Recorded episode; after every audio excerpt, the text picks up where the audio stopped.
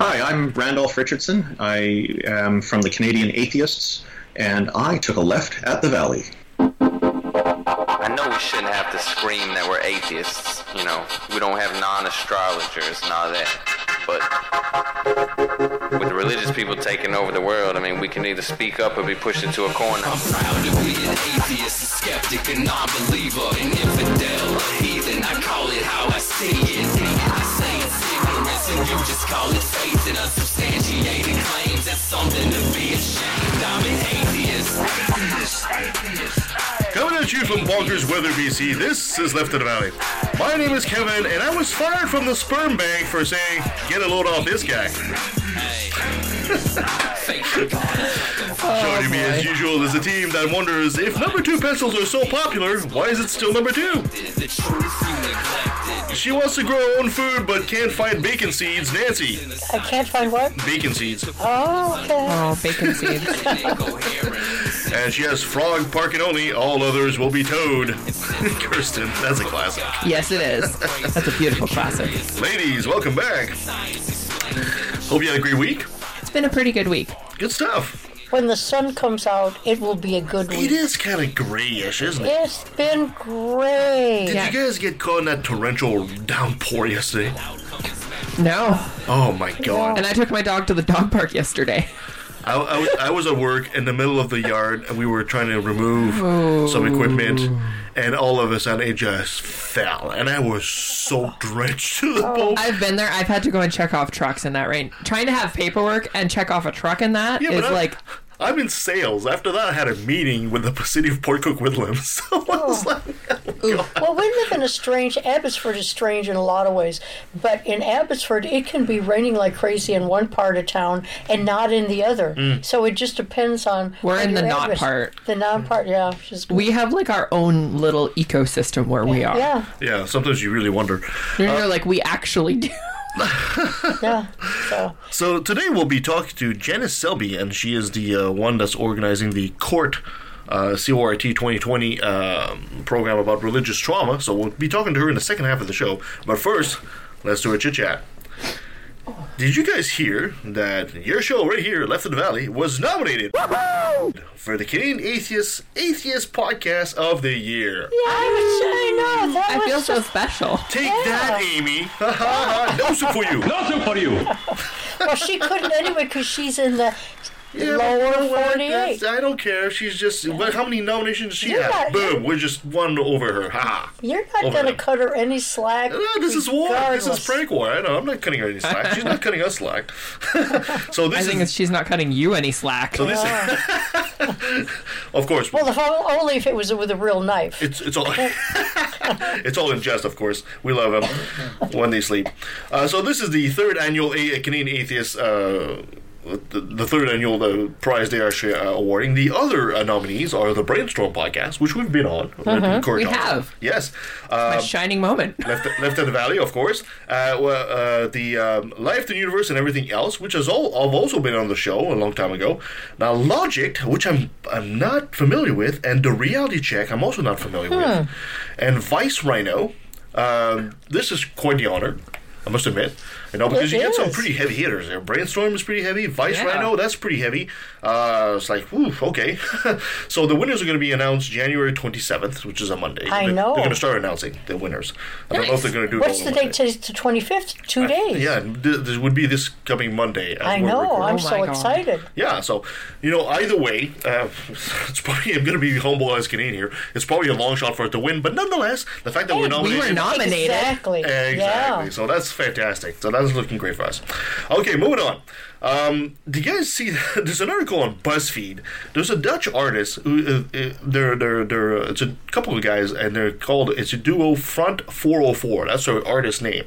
And what they've been um, what they've done is they've decorated security cameras with party hats Oh, to celebrate the 110th anniversary of George Orwell. Of course, George Orwell is best known for, 19, for book 1984, which is a book on dystopian future, which you, you pretty much watch by Big Brother.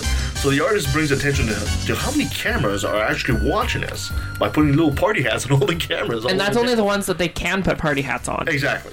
Um, Front 404 is actually a, a couple of guys named, uh, I'm going to massacre this, Thomas Voorhecke, I think, and Abbas van Orl, or Orl. Anyway, they're Dutch, and I'm probably massacred their names. I apologize, but anyway, I think it was very, very clever for them to do that. It was. It just a, it's a it's a it's a nice way to. I don't know whether you could say protest or not, but it's it's a great way to do it, because it's funny and it makes people think at the same time. I love these artist stories. Yeah. You know, it's like that story. Remember that story we did, uh, oh my God, probably a couple of years ago, where some Christian started protesting LGBT and planted a cross, a Jesus cross, and they took the cross and broke the padlock, put their own padlock, and painted the cross rainbow color. Remember that one? Yeah. I, love that kind of remember that You don't remember that? No. Oh my God, I think you, I thought you would. But I love that kind of artistic response. Uh-huh. The guy comes in with a cross and just plants it and chains it up, right? Just to pro- because he's a Christian, and you know he's got to protest the gays, right? Hate the sin, but not the sinner, kind of thing. Stupidness of, of theirs. Yeah. They, they came in, they broke his padlock, put their padlock on the cross, and painted the whole damn thing rainbow color. See, Boom. that's that's the level of revenge I like. Yes, that's Yeah. Because it doesn't It's- it's it like- doesn't hurt anybody. no. But it's just just that little bit of jab to just annoy them. Yeah, it's like the war between Canada and Denmark. That's the way to have a war. That is Yeah. the This best is the way, way to do anything. This is the way to protest. I Yeah, ab- absolutely. Congratulations, guys. You've done good.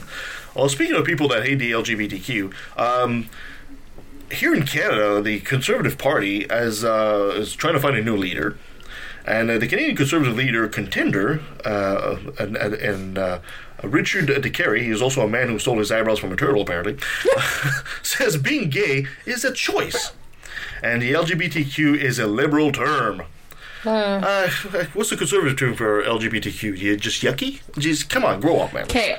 I'm gonna- just gonna shut them up right there. It is not a choice. No, of course not. And, and we all know this, and everybody has like two cents in their brain knows this too. But you know, apparently the conservatives are still plowing this stupidness. Um, this guy who actually worked under Harper as chief of staff, um, I guess they haven't learned anything. There's, there's still, you know, Clearly. some of these guys are still using the same kind of stupid Republican tactics we see in the States. And it doesn't work in Canada. And, you know, I don't think he's going to make it. I hope he doesn't make it. Clearly, they need a workshop on things they can control and things they can't. Yes. Now, Nancy knows this because she was probably one of the founders of this. Uh, the Bulletin of Atomic Scientists moved the doomsday clock. Remember when you worked on a doomsday clock? I Nancy? do. Uh, 100 seconds to midnight. Now, this is the closest it's ever been. Now, this is, of course, the doomsday clock is a metaphor, right? Um, Yeah. It's not like when it hits midnight, all hell breaks I feel like I heard about it a long, long time ago, but it's kind of fuzzy. Oh, it's because it's been around for quite a while. Uh, they're, they're a non-profit group of scientists and security experts, and uh, the clock has been around for 75 years. It started in 1947 after World War II. Um, and uh, what they do is they, they whenever the, the security experts and these scientists feel that we're moving dangerously close to some form of Armageddon, you know, some you know some disaster that could really be really really harmful for mankind, they move it closer to midnight. And when we reach a bit more peaceful times, they move it away, right? Um, because of the U.S. and Russia pulling out of the uh, inter- in- intermediate range nuclear um, treaty, which is a, a Cold War pact, which is something they just they both did in 2019, they moved the clock that close. Okay, yeah. Uh, both Russia and the U.S. uh, started testing new weapons of uh, new nuclear weapons as soon as they started they stopped this treaty. So this is what's happening right now. Oh boy. And then, of course, there was a U.S. and uh, uh, Iran um, pro- problem, uh, which, of course, helped make their decision to move close as well. You add on top of that climate change, boom, and now all of a sudden, this is why we're so close to a big, big catastrophe. That's Um, concerning. Yeah. When, in 1947, when they, they invented the clock, they set the clock seven minutes to midnight. Uh, by 1953, the U.S. Uh, uh, U.S. Uh, terrorism. Uh, oh, jeez. No, no, sorry, sorry. The U.S. were testing uh, uh, thermonuclear bombs, and, and they basically moved the, the clock to two minutes to midnight. By the end of the Cold War, they moved it back to 17 minutes to midnight. Now, of course, when Trump came in and he, he started uh, having some spats with North Korea, they moved back to two minutes. So you, you see Trump and North Korea, and then you see uh, the U.S. with Iran, and you see uh, Russia and the U.S. Uh, you starting to see a pattern? yeah, I'm starting to see a, a, a U.S. pattern here. Yeah. Um, so, of course, like I said, the clock is a metaphor and it's a symbol for people to understand these political times and where we actually are because it's very easy to just get lost in the in the, in the babble of how serious some situations can be Yeah. or how they cannot be. But are when you, you put- are you opt, are you are you optimistic or pessimistic, or are you wavering back and forth depending on the day? I think at this point, I'm I'm hopeful. usually optimistic. I usually think that as a spe- I, you know what, as a species, I think that you know I, I like to take the um, remember the ozone layer. yeah. You know when the ozone layer was a, a, a very good example of how we can actually come together and uh-huh. solve a problem, and we did that. And I think we can use that kind of mentality for anything. When World War II happened, they turned factories in six months in the States from making cars to making tanks. We can solve these issues. There's just no political will, but there is the people's will behind it. And the people eventually always win over the political will. It just depends how. The, the, unfortunately, we're more of a reactive species than a proactive species. So, unfortunately, it takes time until it affects you personally. People don't seem to give a rat's ass. it's When it so annoying. It's, a, it's ex- extremely annoying. It seems like there's a lack of empathy. People, they, they don't say anything about a subject until boom, their pocketbook is hit personally, or it affects them personally. Then they get up, and th- this is this is that zone where people like Trump play. Yeah. And I mean, with going back to the doomsday clock here, having that representation of it being like midnight is like hell. Yeah. Having that representation of like, guys, we're getting dangerously close to this is just like will have some more impact, I think, on people. Yeah. Uh, unfortunately, it's going to take. I mean, whether it's Trump or any dictator like that, they always eventually meet their end. Why? When? When people eventually get off the couch and say, "I had enough of this." Yeah. But it's, it's how long it takes for that. When people are, it's like there's a, there's a wonderful meme that says, you know, I oh I'd, I'd vote, I'd get up and vote, but I'm too comfortable to do so right now, and it's true. And when people are comfortable and they have you know they have to they can watch their show and they don't have to worry about losing their job the next day or something like that, yeah, they don't do anything about it. When Yeah. it starts to affect them personally, then they get up, and then at that point all hell breaks loose. And I think part of that too is that it's not just that they're comfortable; they're comfortable with the here and now rather than doing something now for their for a longer lasting comfort down the road. Yeah, yeah. The- the- the- like I said, we're reactive as a species. We're not proactive. We're not. Unfortunately, you, would you think with our intelligence would you be able to be able uh, to, to, to to see that it works in our benefit to help future generations? We just don't do that. I think there are less people who are comfortable at this point. And, and, and unfortunately, I think those people who are uncomfortable still, t- I'm I'm talking about the States, not worldwide. I'm sorry, it's very specific, but I think even people who are uncomfortable tend, in many cases, to vote against their best interest because they really don't understand the basis of their discomfort.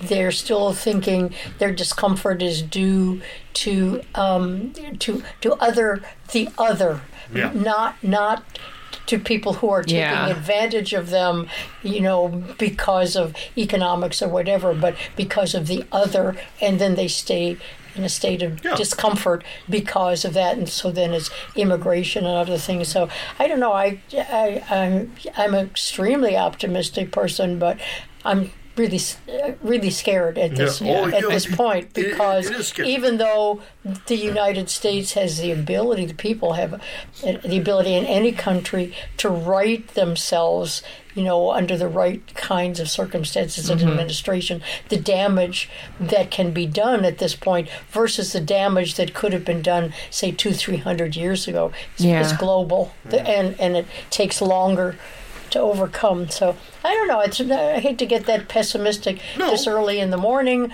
but um, it's You're also being we're- a we're little bit living in times, realistic. yeah, we're living in in really unprecedented time. I think maybe every generation says that Yeah. because of the progress that you make from generation to generation. Yeah. But it, it is technology in technology and in terms of people's um, diversities and Mm-hmm. and wanting to get into their own tribe rather than work closely together. It's, it's Yeah, a, I it's think a difficult that's- time. The fact that humans are kind of herd animals and pack animals and Yeah. bunch together kind of works against us in times Yeah. like this Yeah. because they're sometimes I think too inclined to just go with the flow and go with what everyone else says rather than stop and think for themselves and be like, do I really agree with this? Is this really what I'm thinking, or is this what everyone's telling me to think? also, uh, uh, as pertaining to the conversation we had before we started the recording there, uh, we have to remember that the, the threats today are different. Yeah, Like a hundred years ago, the idea of like all of Europe going to war was a reality. yeah. The the uh, the idea of all Europe going to war today is unlikely, extremely unlikely. Or a world war, extremely unlikely. But the threats are, are elsewhere. The threats are economic slavery. The threats are environmental disasters before it's too late. Those are the different kind of threats. They And evolve. we, we have a lot of uh, a lot of people that are in positions of power that still think very old school. They think, you know, oh well, this army is going to come and invade me. No, that's the, the threat of an army invading you is not the threat. The threat is Mother Nature coming at you because you've polluted too much, and these are these are enemies we're not prepared for.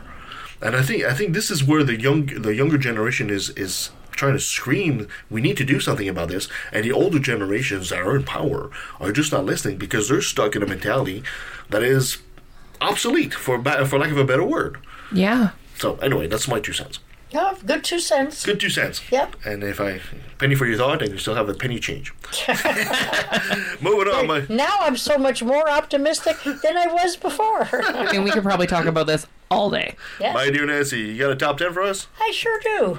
This is, um, well, they're all different. I'm tired of saying this is a different one. But I think this is an interesting one.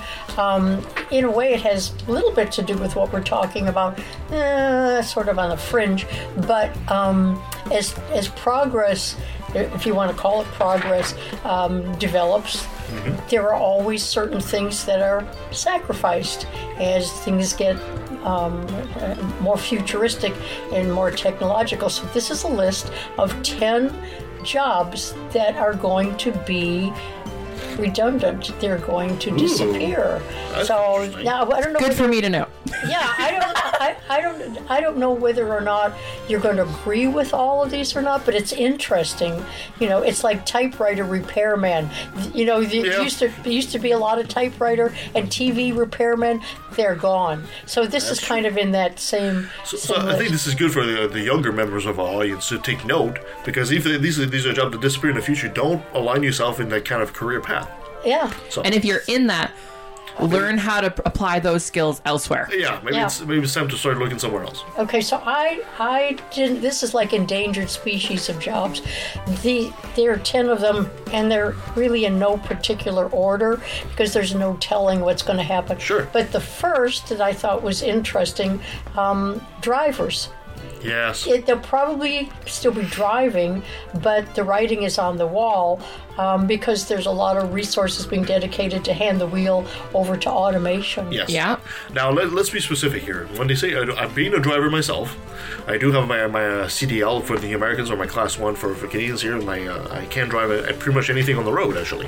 Uh, I think when they talk about they talk about transport, transport of goods. I mean, if you're driving, for example, a specialized piece of equipment, I don't think that's going to be automated for quite a while. But if you're just driving like a semi from point A to point B, yes, that's on the line. They've actually tested the robot do that in the in the states. I can't- I think it was in Oregon, 200 miles from point A to point B.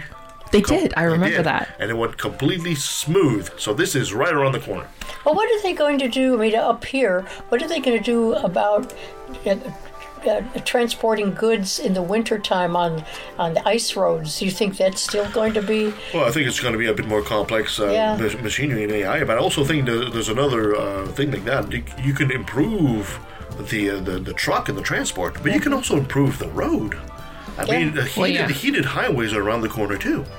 Right, so all of a sudden, if you got I- heated yeah. highways and you got like minus twenty temperature, but you still have smooth asphalt, And, Yeah. and you might be able to just send it automated on whatever road And- there is where you don't need to need a driver. exactly. Yeah, and if they evolve it to the point where they don't need drivers, they can redesign the entire vehicle exactly. Yeah. to not needing a driver. And I saw, speaking of heated highways, there was this coolest thing I saw.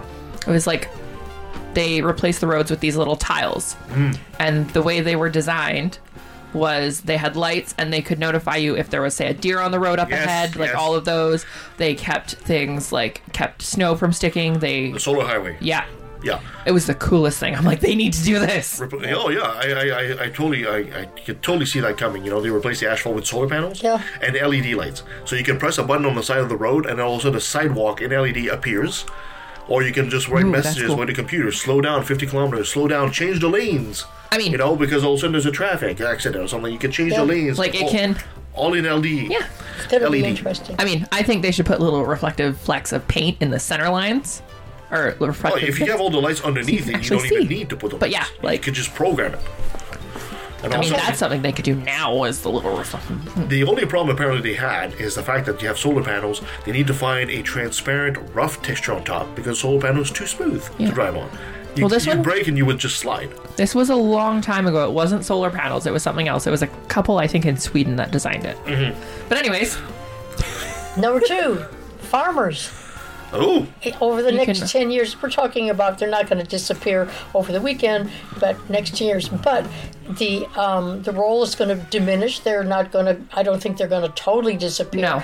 But at one time, there were a lot of farmers, but now there are 2 million across the country, and Wow. it's shrinking. Technology is making it easier for fewer people to produce Okay, yeah. more yield. just just just like And the, so the, the lab growing is going to per- perhaps take Yeah. a and, larger role. and just like the just like the automatic trucks before we said, you know, you can have an automatic robot combine. You know, if it's plowing your field by itself. You know, you don't need to be behind the wheel. You, you just behind the laptop and boop, you get it done. Right? being in a self-driving car is the weirdest feeling. I will have you know. I'm sure it is. Yeah. Mm. Anyway, number three, this is interesting. Postal workers. Yeah. Ooh. Oh, Number of yeah. postal workers is dwindling.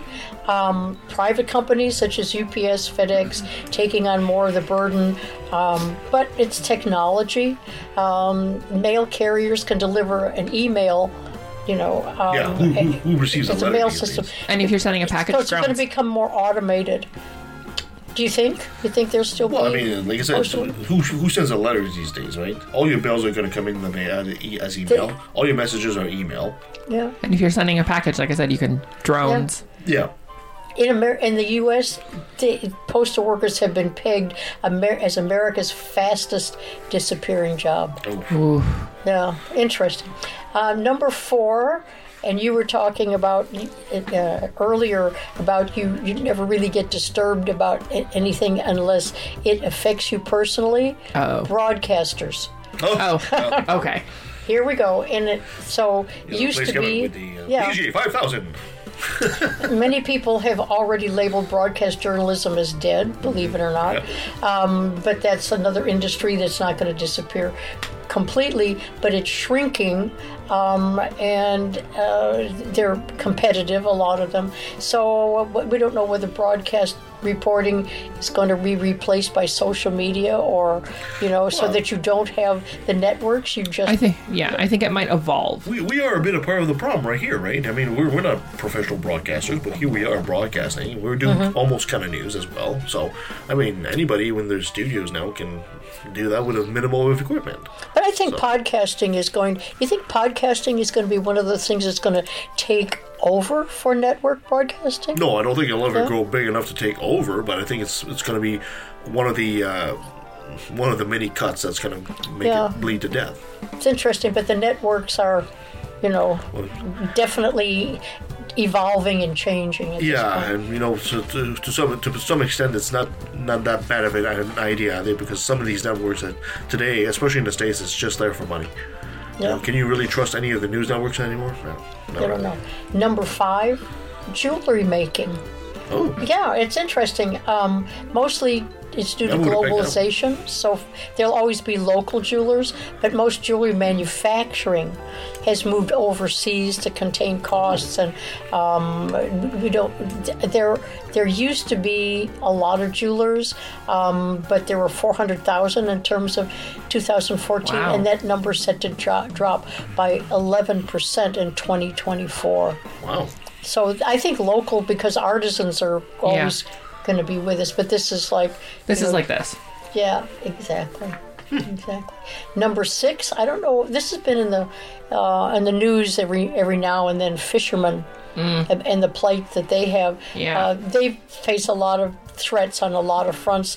Technology, um, import uh, farm raised fish is becoming more popular, cheaper. Issue of overfishing, Um, so the, the fishermen are really struggling. And, you know, those are families that have been fishermen for generations. Yeah. They're having a hard time all over the world, not just.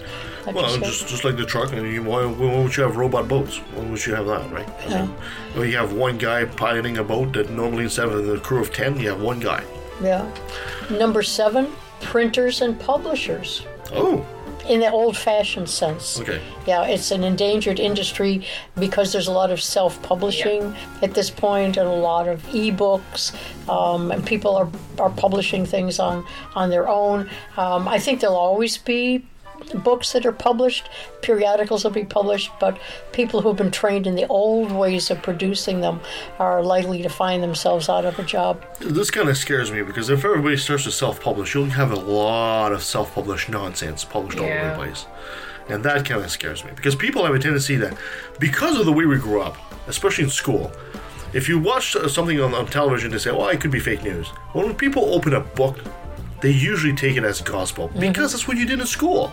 You were taught from books. But if it's a book of nonsense, are they going to be able to see through it? Actually, I'm pretty sure at some point I had a teacher disagree with the book, with the textbook. Well, hmm. there's nothing quite wrong with that either. Well, I mean, when you look at if you look at it's an older textbook that you're that you might be using that's you know been out for a few years. Yeah, Well, that brings up a whole other conversation about textbooks that are uh, that are driven from Texas. Yeah, You know, we're not and quite ready that's for a that. that's a whole other conversation that's our- a with our friend whole other Aaron subject there. Number eight, cashiers. Well, Oh yeah. It's clear to anybody who's been in a grocery store or in a big box chain. Even at McDonald's. Yeah, because the cashiers are now giving way to self checkout.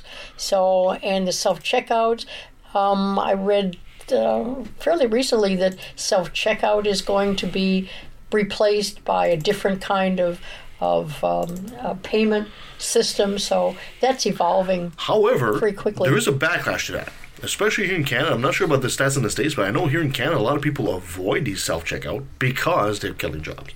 And it's actually it's an actual movement too.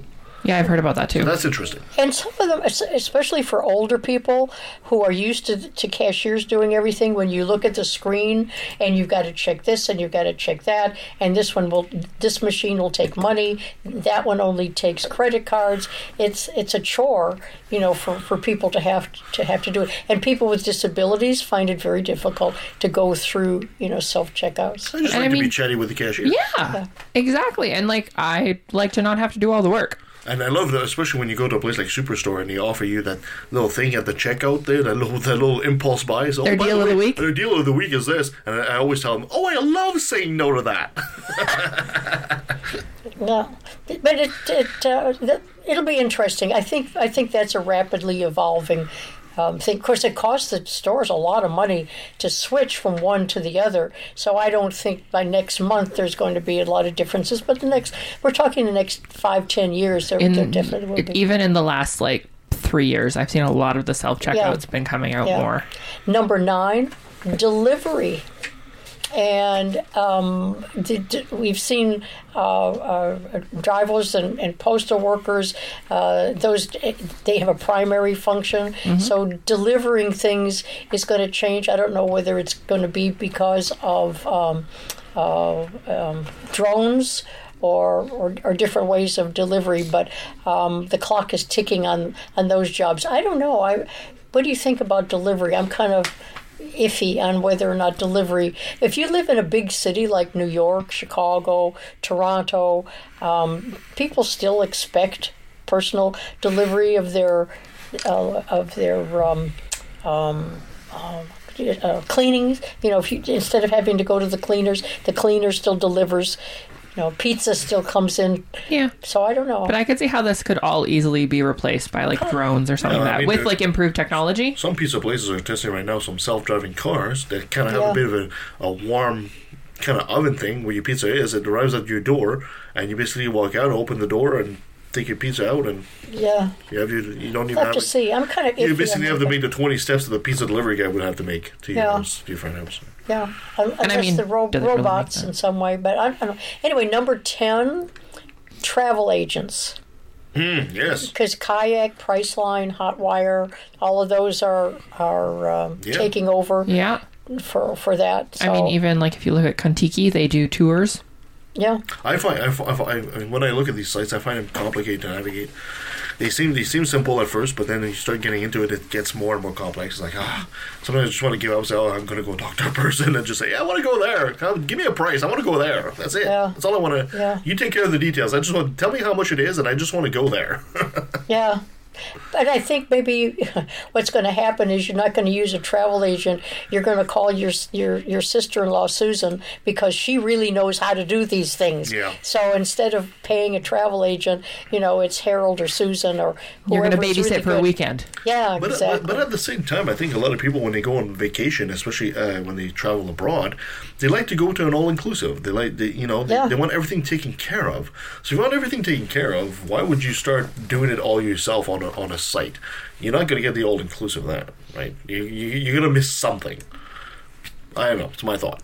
Yeah, well, we're talking, you know, nine, eight, nine years of, in the future, five, six, seven years in the future, and the the the the, uh, the software, the computers, and so forth is going to evolve and make it Yeah. maybe a little easier. I mean, I'd, I'd be I'd be curious to see how many travel points you have Yeah. with all your international Yeah. assassin things. So, Yeah. God knows you probably have like Air miles out the wazoo. Oh, the wazoo. yeah. And- and so that's that's this list. Any job that you can see that's that isn't on the list that you can think of that might be involved Uh, disappearing. That's interesting.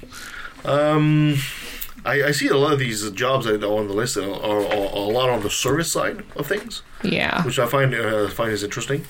Um, I think I think I think a lot of manufacturing jobs are going to disappear as automation yeah. and robots are coming in more and Yeah. more. Uh, you know, it's going to be even even the, if you go really really cheap labor overseas on these sweatshops. Sweatshop, you know, it's still it's a human. It's still still at some point they have to stop. You know, and, and Sleep, eat and sleep. eat. A robot doesn't have to do that. A People get just- sick, can just need to take days there's off. there's always an initial cost up front for the robot to come in, but once it's there, it pays off for itself fairly Yeah. quickly. So I'm surprised there was not more manufacturing jobs on your on your list there. But anyway, good list, good list. Thank you, Nancy. That was great. Yep. My dear Kirsten, you got some good, inter- entertaining stories for us? Well, I wouldn't use the word good in the sense, um, It's another brilliant moment. Brought to you by religion. but okay. So, police freed 14 local indigenous people from a ranch in a remote part of Bocas del Toro, Panama, Oh, where they were being held prisoner by an evangelical Christian sect that wanted to force them by any means necessary to repent for their sins. how do you force them to repent for their sins? So you you you locking them up till, until they say I'm sorry? Well, Not No, even I'm that's, sorry. Not even that's I'm sorry. Canadian. You, that's, But it's not even saying I'm sorry to you. I you have to say I'm sorry to your imaginary friend. That's Wow. really how simple, how stupid it is. I wish it was that nice. Oh. Uh-oh. The police became involved after three prisoners managed to escape. They alerted authorities to the ongoing situation after reaching a nearby hospital. Now, a raid on the facility, which belonged to the local New Light of God Church, revealed a ghastly scene. Uh-oh, don't New go, in, don't God go into the gas, please. Please don't go into the gas, please. She has to. Oh, she doesn't. Plug your ears, Nancy. Survivors, including two pregnant women and some children, had been bound and tortured, beaten with Bibles and wooden cudgels, cut with machetes, and burned in an attempt at exorcism and conversion that had lasted nearly a week at the time of the police raid. Nothing says love like beating you up with a Bible. Oh my god. Seven more people did not survive the ordeal. Five of them wow. were children. Uh, their pregnant mother was also killed. Jeez. Uh, the remaining murder victim was a 17 year old neighbor. Uh, their corpses were found in a freshly dug grave not far from the ranch. I mean, okay.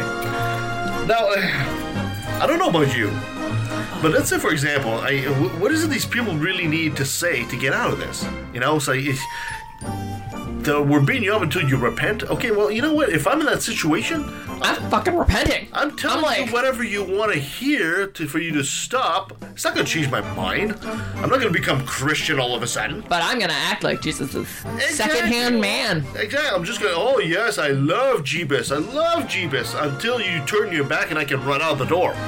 You know? Um, but, I mean, what, what, is, what is it these Christians were actually hoping to achieve with this? Well, this kind of it kind of gets don't. worse. They wanted an excuse to be able to eliminate people that they they figured are um, um, heretics off the face of the earth. I think you're right there.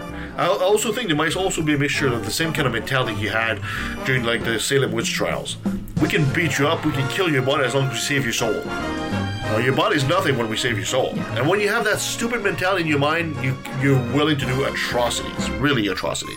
Yeah. One of the 10 men arrested in the killings was the murdered children's grandfather. Oh, So it's not even they were getting complete strangers, they were family. this this is where this is where I hope there is a hell. Because there's a special place in hell for a guy like that. God damn it.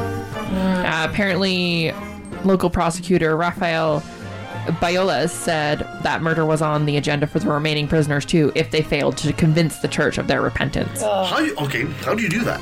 How do you convince the church of their repentance? That's that's what I'm wondering. This is like so they don't know how, what they were going for here. They were performing a ritual inside the structure. Uh, in that ritual, people were being held against their will, being mistreated. All of these rites were aimed at killing them if they do- did not repent their sins. One of the leaders said God had given him a message. There it is, right there. Uh, the message apparently boiled down to making everyone repent or die. That- So I think it is like the tri- like the trials. Like Yeah. if you drown, you're not a witch, Yeah, yeah, it's, it's, but I you're mean, dead anyways. Dur- During the Salem, uh, the Spanish Inquisition, the, the, the makes witch the trial. Inquisition look like a party, doesn't Yeah, it? I mean, th- some people. Oh, there's apparently some records of some people being accused of being Jewish simply for refusing to eat pork one night because they didn't like the taste of it. And I I mean, are you kidding me? I mean, are you kidding me? If you don't like the taste of that pork one night, and all of a sudden you think, oh, he must be a Jew. You're accused of Judaism. Oh well, let's kill this person. How, how do you torture a person to tell him, you know, yes, you're a Jew. No, I'm a Christian. Oh well, you we're not convinced. We keep torturing you. And this is exactly the, kind, the same kind of stupidity we have here. Oh, you, you need to repent. I repent. Well, we're not convinced. Keep torturing him or her. Yeah. There's a well established local church with a similar name. Uh, currently appears to have no ties to the group, so it seems like this is kind of a little little wacko sect of their set of themselves. They're all a little wacko. Well, yeah, but this is a little extra. Extra wacko. Extra wacko. Yeah. Yeah, extra wacko on the side.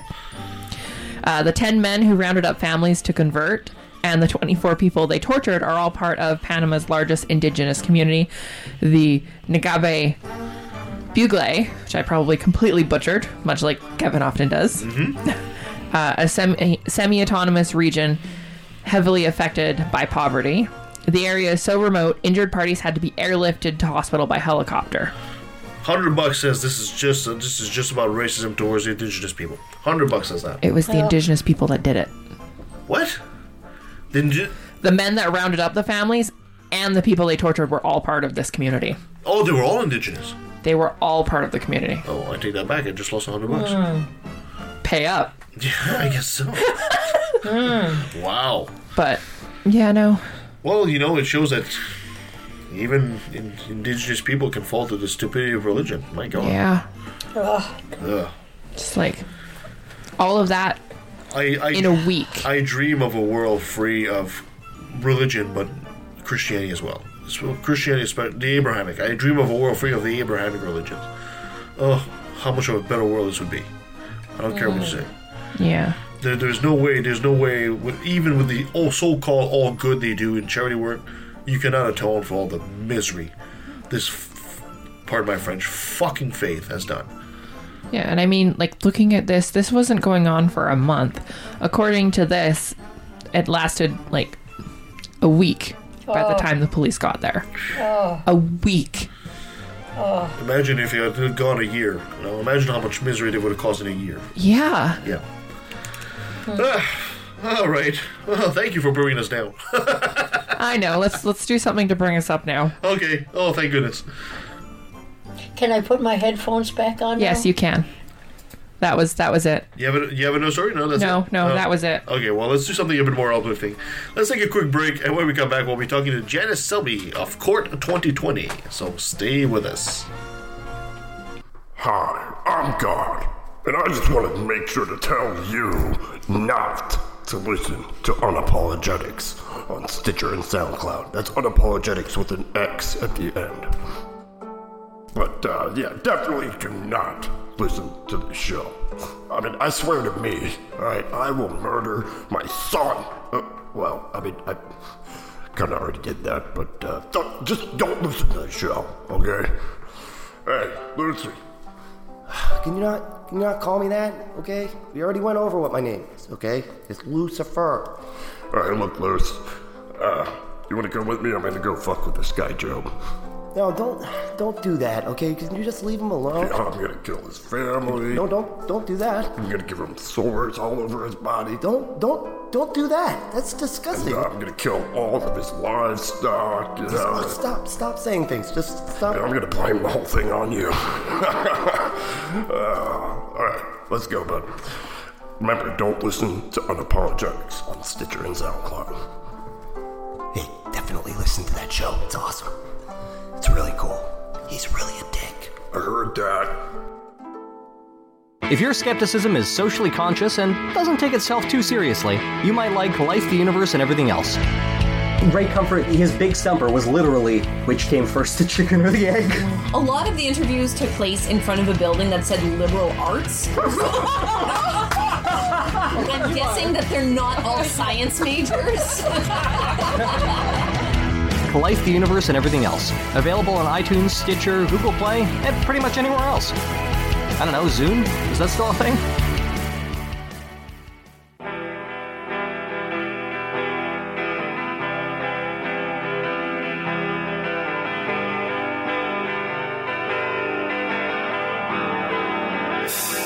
and there hasn't yet been a properly written apology for that disgrace. Staying in Africa, I think it will one day be admitted with shame that it might have been in error to say that AIDS is bad as a disease, very bad, but not quite as bad as condoms are bad, or not as immoral in the same way.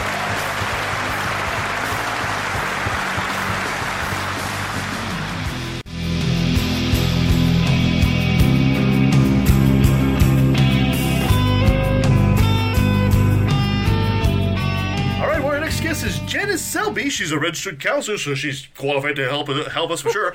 and she did the Divorcing Religion Workshop, and she's also the executive director of CORT 2020. She's a snappy dresser and a snazzy dancer.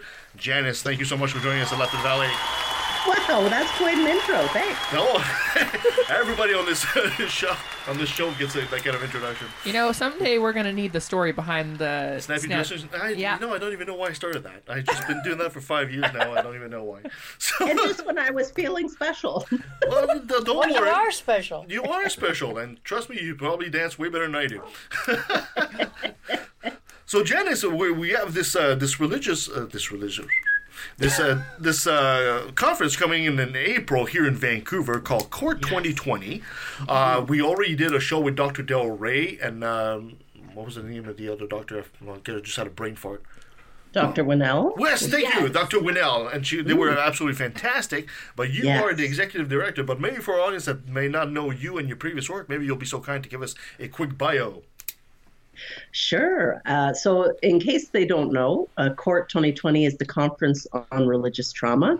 And I am a registered counselor, but before I became a counselor, I spent over 40 years as an evangelical fundamentalist. And I was married to a pastor. And so I homeschooled my daughters and I wore a head covering and no TV, no makeup, only, you know, long skirts and dresses. And um, so it's been quite a journey. Yeah, I can I can absolutely imagine. I mean, did you yourself did, were you brought up religious as well? Oh, yes, yes. I was raised uh, in a pretty much Pentecostal flavored home, and my parents were conservative, but they weren't as conservative as I became. I became uber Really? uh, fell in with conservative Mennonites, and I eventually started referring to myself as Menocostal uh, because I really still enjoyed the I really enjoyed the lively worship of the Pentecostal uh, groups, but I felt called to a greater sense of purity and being called apart and set apart, which I I thought uh, the closed Mennonite groups really embodied that.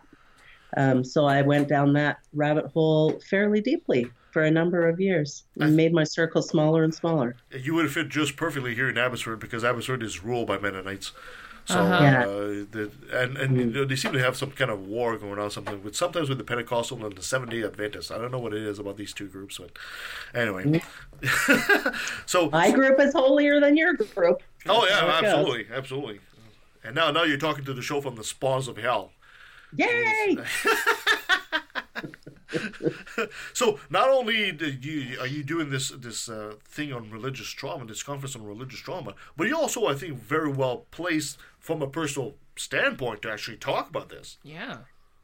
I I feel that I am. I have a true interest in religious trauma, and in fact, when I lost my faith, or some people call it deconversion or religious deconstruction, I didn't know anybody else who was in my situation. I didn't know anyone who had been as devoted um, as I was to Scripture and following Scripture, and then uh, suddenly didn't have that belief system. And my whole identity was enmeshed with my religious beliefs. So I really had to start over again. I can I can only not knowing your your background, Janice. I can only imagine how lost and how confused and how difficult a period of time that was. You must be one extremely strong individual to have gone through that that period um, and and survived and then triumphed as, as well as you have.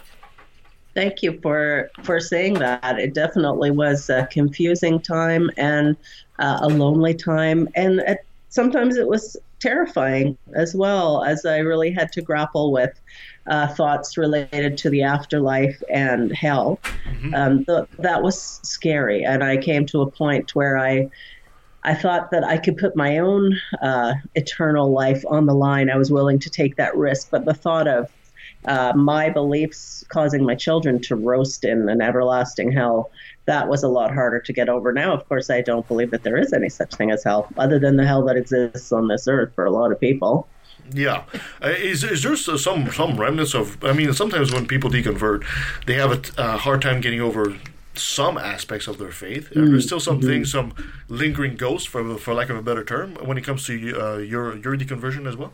Mm. Yeah, hell is probably the most common one that a um, common one. people have a hard time uh, getting over. And for myself, I didn't just go from having all these supernatural beliefs to having none. I kind of, a lot of people go into a more, what they call a more progressive, from fundamentalism to a more progressive version of Christianity. I didn't do that. I, I just, I went from fundamentalism right into the New Age movement. And then I, I sat in that camp for a few years, grew my dreadlocks, got my tattoos, had my crystals, you know, all this kind of stuff, deep into meditation, and uh, and then after a few years, I discovered I didn't need any of that either. I'm just capable of living a joyful and meaningful life without any uh, thoughts of an afterlife or any superstitious beliefs at all. Uh, if you don't mind me asking, what what was that? uh, If you, if you're free to, to reveal, so you don't have to. It's a, it's a very personal journey, obviously.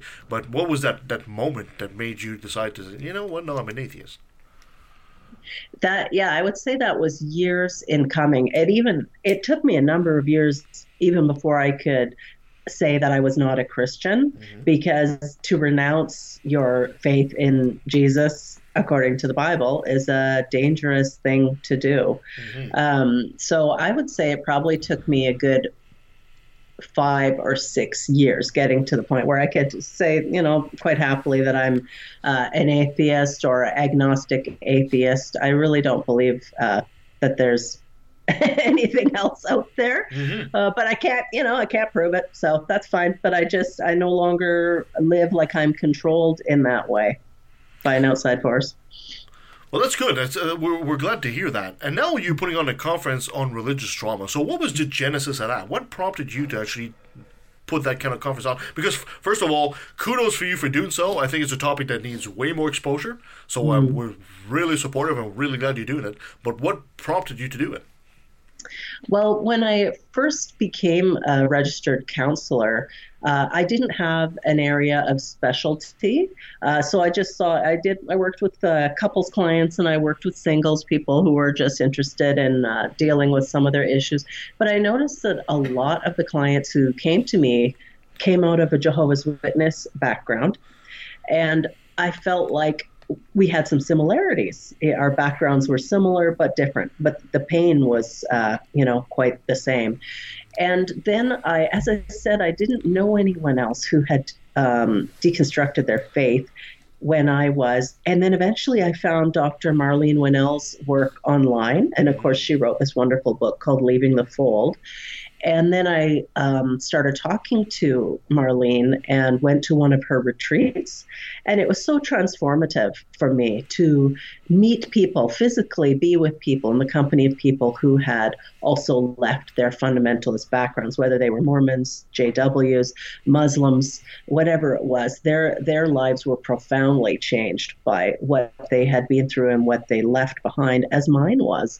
And the more I thought about that, uh, the more I thought we need to bring this discourse into the public realm, and particularly with everything going on in the United States right now and around the world globally with our politics. Um, a lot of people are becoming nones, and you know what I mean. I divorced religion, became a none. I left it all, and I'm N O N E. I don't have a religious affiliation anymore. And so when I see the the rise of this group calling themselves the nones with no religious affiliation, I know that there's a hole there. If they had this huge set of beliefs and then they no longer have them, they are trying to reconstruct and build their new reality and their lives. And there's trauma that has occurred. And that's what I want to address as a therapist, and that's what I want the conference to address. That's very interesting that you see you you you describe that as having a hole because I've always thought of it as excess baggage. You know, I've always thought Mm. as religion as a bit that like anchor that you put behind you, just just slowing you down, and eventually when you just let go of the chain, you know, I don't I don't see it as a hole. I see that you, you a release. But you as a counselor, you seen this as as a hole that you think people will need some counseling to get filled. Am I am I am I describing this correctly here? That's certainly, I don't think you're wrong in your description. And some people definitely find the transition easier than others do. Uh, for myself, um, as I mentioned, I was having to rebuild completely from the ground up. It was the complete dissolution of of all my beliefs. Everything that made the world make sense to me, the order that I had, the security that I felt was gone. And this is actually similar to people who have their lives shattered by other losses. So maybe their partner or their child dies or they go through a divorce. And that's actually why I developed the Divorcing Religion workshop because I see the loss of uh, faith on the same level as losing your marriage. And I was married for 20 years. Uh, and the pain when I lost my faith was that significant. No, it makes total sense because, like you Mhm. said, you, you came from a very uh, a background that was very very religious. Mine was not. Mm. I, I was raised Catholic, so I guess I Mhm. did not have as much investment in the faith as you did. And of course, for you, it feels like a loss. As for me, it feels more like a release. So I, that makes perfect sense to me at this point. I think it's that adjustment period is different for everybody. Yeah, absolutely, absolutely, absolutely. No, that makes that makes total sense. Now, now, CORT 2020 is is, is happening, and uh, we wish you all the best, and we'll certainly will try our very best to attend as well, and try to bring you some some people. Nancy's uh, oiling her guns to make sure that uh, she can round up some few people to, for the conference. Uh, is is CORT just going to be a one time thing, or do you plan on taking the show on the road, bringing to the states, et cetera, et cetera? My hope is that it will be so successful and there will be such a demand and interest in it that it will become an annual event. So I'm holding it on the West Coast this year. I'd love to do it on the East Coast next year. I might be in Toronto at that time. And if I am, I will probably hold it there. Uh, I have had interest from people in other countries uh, looking for. Um, such a conference to be held in their country. And indeed, it's an international conference. We have people who've purchased tickets from Australia, from Belgium, Great Britain, all across Canada and the United States. There's a great interest. Wow, indeed. So, Wow. Janice, for, for people who are listening in for the first time and they have no idea what the conference is about or how it's organized, Yes. would you give us kind of a, a summary or? Um, sure. You know, yeah, great, thanks. Yeah. So it's the conference on religious trauma. And I have people uh, coming, experts actually, in the field of religious trauma. People like Dr. Marlene Winell, Dr. Darrel Ray of Recovering from Religion, Dr. Valerie Tarico. And I love Valerie's YouTube videos. She's so interesting. Um, Janet Heimlich. Oh, and also Dr. Janja Lalich. And Dr. Lalich, her interest actually is specifically in cults. Uh, and she was in a cult herself, and she's a professor um, emeritus in in uh, California. She's just a fascinating person. I think the FBI actually has consulted with her on various cases. So I have those as keynotes, and then I have featured speakers coming in that your listeners might recognize. Um, Nathan Phelps, his Mm. father was Fred Phelps of Yes. Westboro Baptist. Yasmin Mohammed, who's an ex-Muslim and an activist. Uh, I, oh, and the author of the book Pure, uh, Linda K. Klein, and she's um, she's very important in helping people break free from the purity culture, Mm. which some of your listeners may be able to identify with. We just have such a fantastic group of people there, and there will be speaking and then there will also be workshops and some of the workshops will be geared towards therapists helping them teaching them how to help people with religious trauma syndrome and some of the workshops are more uh, of general interest for people who attend who are not therapists Wow. That sounds like it's going to be a great conference. And the, Yeah. the dates in April are? April 24th to 26th April 24th to 26th. So mark your calendar, people. This is a very good conference to attend. And and where do people find out more about it so that if they they want to attend, if there's uh, is it limited at this point? Is it open to um, how many how many people entirely from from um, you know the outside can you accommodate? Right. Yeah, we can. Uh, uh, this time around, we have a our venue can seat 225 people, and so uh, we've already sold quite a number of tickets. So if people are still wanting to come, they go to cort2020.com. That's C O R T. 2020.com.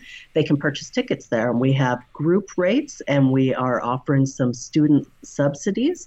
And in fact, for listeners of your podcast, I will give you a code that they can type in and it will give, uh, give them $60 off each ticket. Wow. Mm. Look at that.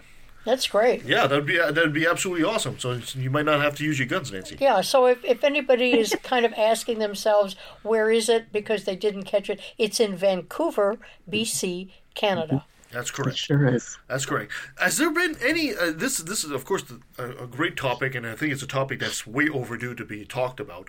Mhm. But let's face it, there's always the other side of the medal. Has there has there been any pushback from religious factions about the the idea of bringing this kind of conference?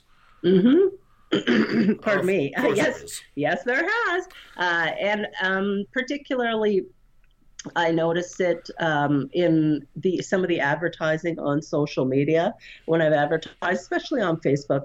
Um, there are a lot of people who remain entrenched in their religious beliefs, and you know what? If if you're happy in your faith, this conference is not for you.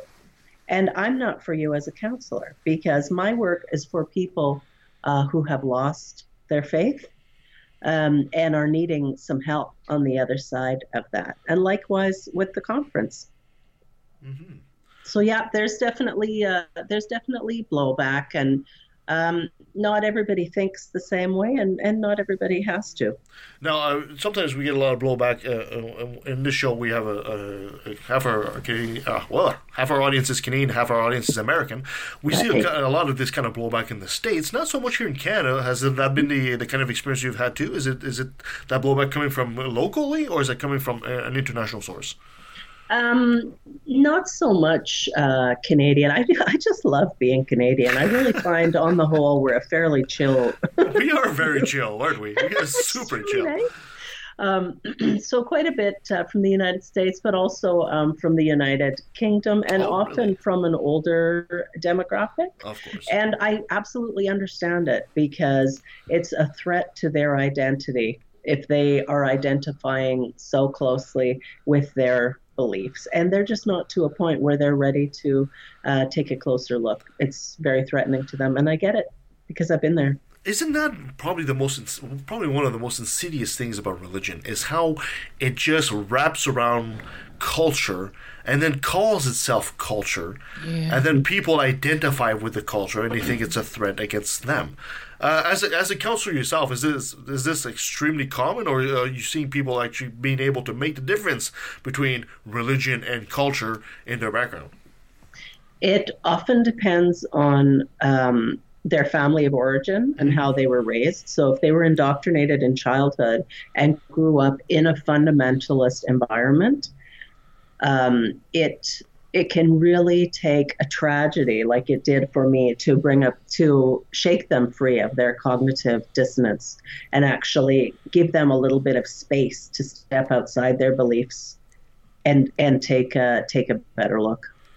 So, so what as a counselor? So when people, unfortunately, uh, I don't wish them a tragedy for them to be shaken out of their uh, their religious stupor there, but uh, the religious would always, always counter that with saying, "Well, you're just angry at God because you didn't get your way." You, as a counselor, how do you react to that kind of proposition? Um, anger is a very legitimate part of grief, and a huge amount of the work that I do with clients in recovery from religious trauma syndrome is grief work. Essentially, all counseling really is grief work. You know, where there's been a, a transition that's occurred or that's going to occur or that we're going through. And a transition involves loss, it involves loss and gain. Um, so, yeah, anger is legitimate. Wow.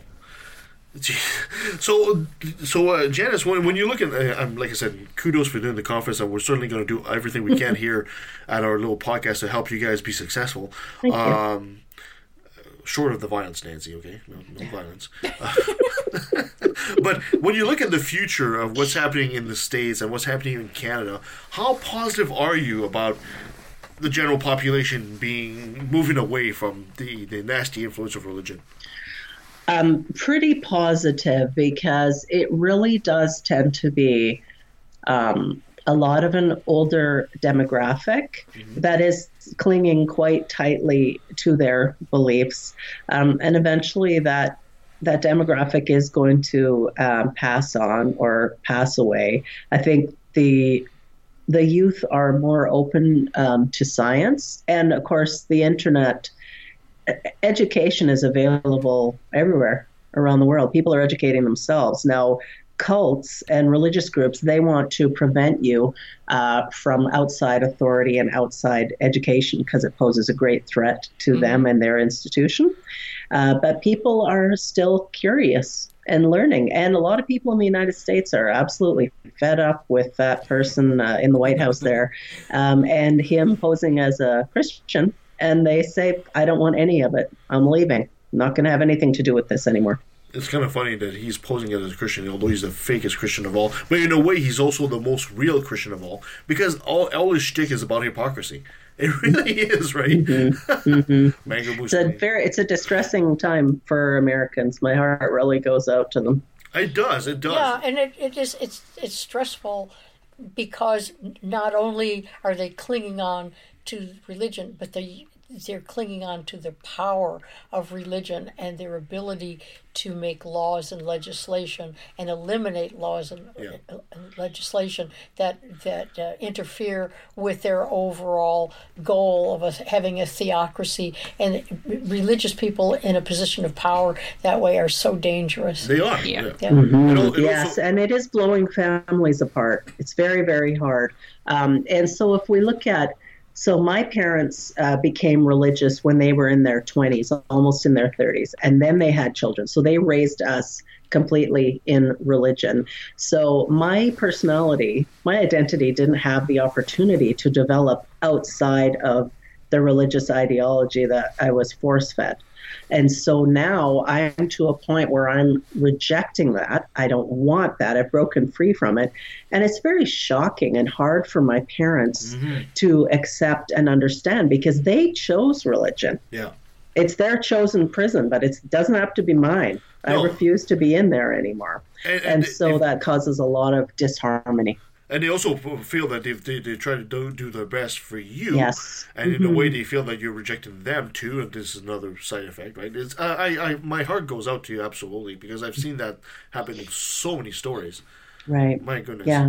And they're, I mean, good parents, their primary goal is to protect their children, to keep them safe. And if those parents absolutely believe in a literal hell and think that their children are going there, of course they're going to be devastated. And so that's something when I'm working with clients who are coming out, if you'll excuse the phrase, or we'll use it in this term, coming out to their parents as atheists or no longer believing, I really urge them to do it uh, with the gentleness and kindness and compassion that they can muster up because to their parents, it is not good news. No. Their child's liberation is the worst possible news that they could hear. And it takes us a while to adjust to change and to this new reality. So don't expect them to throw open their arms and hug you and say, This is the best news. We're so happy for you, because to them, is it's devastating news. Yeah, yeah, and it's it's it's so common too, and you know, I I don't know what to say. Some some people have, have told me some stories in, in confidence, and I've said, you know what, maybe it's not a good time for you to reveal this at all. You know, you Mhm. keep it under wraps, just play along with the game, keep going to church with them, just smile and nod, and you know, count the tiles on the church ceiling if you have to in the meantime. But sometimes It's very individual. It it's is, very it is. individual. And sometimes there are greater consequences. I, I have pastors who come to me. I have people who are still in the pastorate, or people who've just recently left, or people who their livelihood and um, providing for their family is directly tied yes. to the church. So they they have a huge cost there, um, and so thing you know it, navigation requires um, some caution there.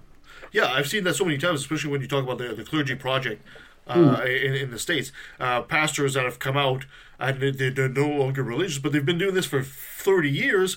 Like they can start working as a carpenter tomorrow. See what I did there? Carpenter? Oh.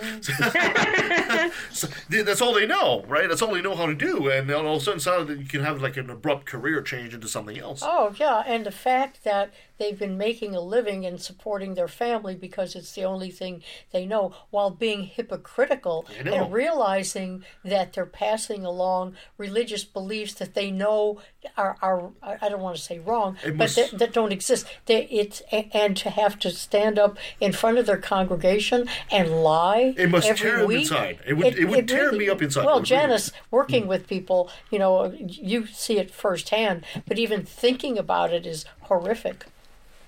Yeah, it's it's um, scary, and it Yeah. can be devastating, and it can have devastating um, consequences. And and some people prefer not to rock the boat, and they're fine. They just keep going through the motions, uh, attending services with their family while they don't really uh, believe it. But you know, something that's interesting and quite exciting to me is the rise of uh, humanist um, pastors and humanist chaplains in the universities and colleges uh, across North America. I think that's fantastic. Yeah, there's actually uh, there, there's a bit of a movement uh, even across the, this country to actually uh, because in a lot of provinces, uh, humanism you cannot you, you cannot be recognized as a humanist chaplain.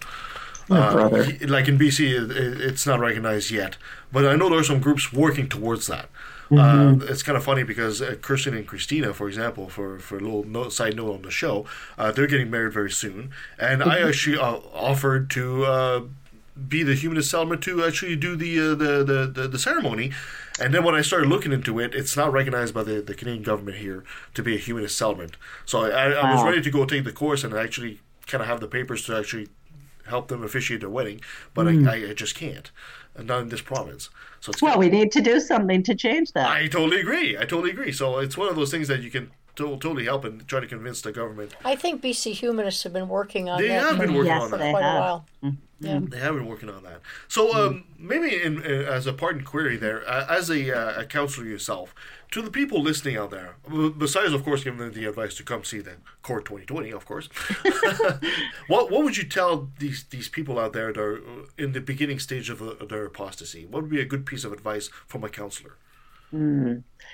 Um, be compassionate with yourself. Change change doesn't happen overnight. So grief and growth both take time. Educate yourself. Uh, can continue learning about um, cults and about cultic thinking, about maybe why or how you were influenced to believe the things that you believed, and keep moving forward. There, there are communities out there for you to join and be a part of. And why don't you take the uh, Divorcing Religion online workshop? There we go. Fantastic. Janice, thank you so much for telling us today about CORT 2020 and Divorcing Religion Workshop online there. But if people want to find out more about you and CORT and all that, where can they go? Uh, they can go to cort2020.com, court2020.com. They can go to divorcingreligion.com. Um, those are the best places. They can, oh, on Twitter, they can find me. I'm at Divorce Religion, and I'm also at Wise underscore counselor. And of course, counselor has two L's, the Canadian way. Those are all ways to follow me or get in touch English. with me. What's that? The proper Queen's English. yes, him, him. Janice, thank you so much for being on the show today, but I can't let you go before I have you say, Hi, this is Janice Selbie of CORT 2020, and we, oh, sorry, we, I took a left in the valley. Tell me when. Now? Oh, sure. Hi, this is Janice Selbie of CORT 2020, and I took a left at the Valley. Fantastic. And that was Janice Selbie of CORT 2020. She She's is so fun. bubbly. Yeah. Awesome. I love her. Yeah, she's great. I love bet. She's got energy coming out of the wazoo, that woman. My God. Uh, and you know, she's doing such great work. And I think this, this conference, I hope is going to be a great success. And I hope it's the first of many, Oh, many, yeah. many. And I hope it spreads like wildfire uh, because they have such great speakers. Mm-hmm. You know, just just Dr. Winell, Dr. Ray that we that we love, uh, we spoke to already, and all these other people uh, like uh, Valerie uh, uh, uh, Tarico. I would love to have her on the show. Uh, I would love to, so I have to talk to her and see if she can send her our way and all that. So uh, that would be great. So we'll certainly keep a close eye on that.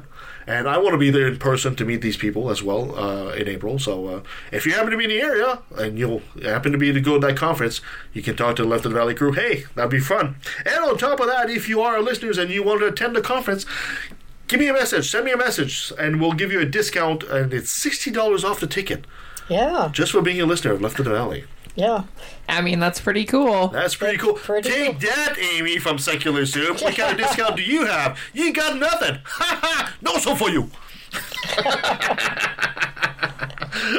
oh, perfect. Anything else we need to add for now? No? We're all good? I think we're good. I I think we're think good. We're, we're better than good. We're fantastic. I think we're doing pretty good. Yeah. Well, thank you so much for being on the show today, uh, ladies, and thank you to Janice Selbie for being our guest, and thank you for listening. You can follow us at leftoftheveil.com. You can follow us on Facebook, Twitter, at LATV Podcast. Send us a, an email at leftatvalley at outlook.com, and do that. You, you can email or send a message to Facebook or something. Find a way to communicate with us to get that discount for the conference. Give us a five star review wherever you find us. It helps us and it helps others find this show. And you can also become a patron if you go to Patreon slash LATV. Am I missing anything? Send your complaints to Nancy on the first floor now and beware the incoming knife. All right. It's a lot easier. I'd have to climb all those steps. Yeah, but you can't throw them from the balcony. You know? Well, I'll find a way. I'll find a way. All right, coming up. so next week we'll be talking to uh, Jason Hannerfield. Oh, not this. Jason Hannerfield. Where are you? There you go. From Sensibly Speaking. And after that, we have Dave Warnock. Dave Warnock suffers from ALS, and he's been making the tours, and he's going to be talking to us about death and how he faces death as an atheist. That should be a really good show. And we'll also have Chris Sheldon. We'll be talking about Scientology. And we'll have more shows that I'm working on anyway. But For now, that's what I'm leaving you with. Perfect. Anything else we need to say, ladies? No, I just hope the sun comes out next week. The snow's finally gone. That'd be great. Anyway, until next time. Non-believers are evil. What a fucked up statement. Do you realize what you're saying? But according to your book, this is how your God made me. I'm in my jammies, okay? That's Oh. the truth of it. Well, that's pretty cool. We're naked. Oh, well, now I wish I was there. Darn it! We always do. I think that is the first time we've gotten that response. Yes, I agree. in my body. You can bet your last dollar I'll be working hard fighting this problem. Religion is a disease. It comes from culture. Only true on a regional scale. Science is universal. For you to say that Horus isn't real, but Jesus is, or Zeus, Thor, Mithra, Vishnu, you don't believe in them. I think the reason is apparent. You do what you're told and believe in the God assigned by your parents. I'm proud to be an atheist, a skeptic, a non-believer, an infidel, heathen. I call it how I see it. I say it's ignorance and you just call it faith and unsubstantiated claims. That's something to be ashamed. I'm an atheist. Atheist, atheist. I'm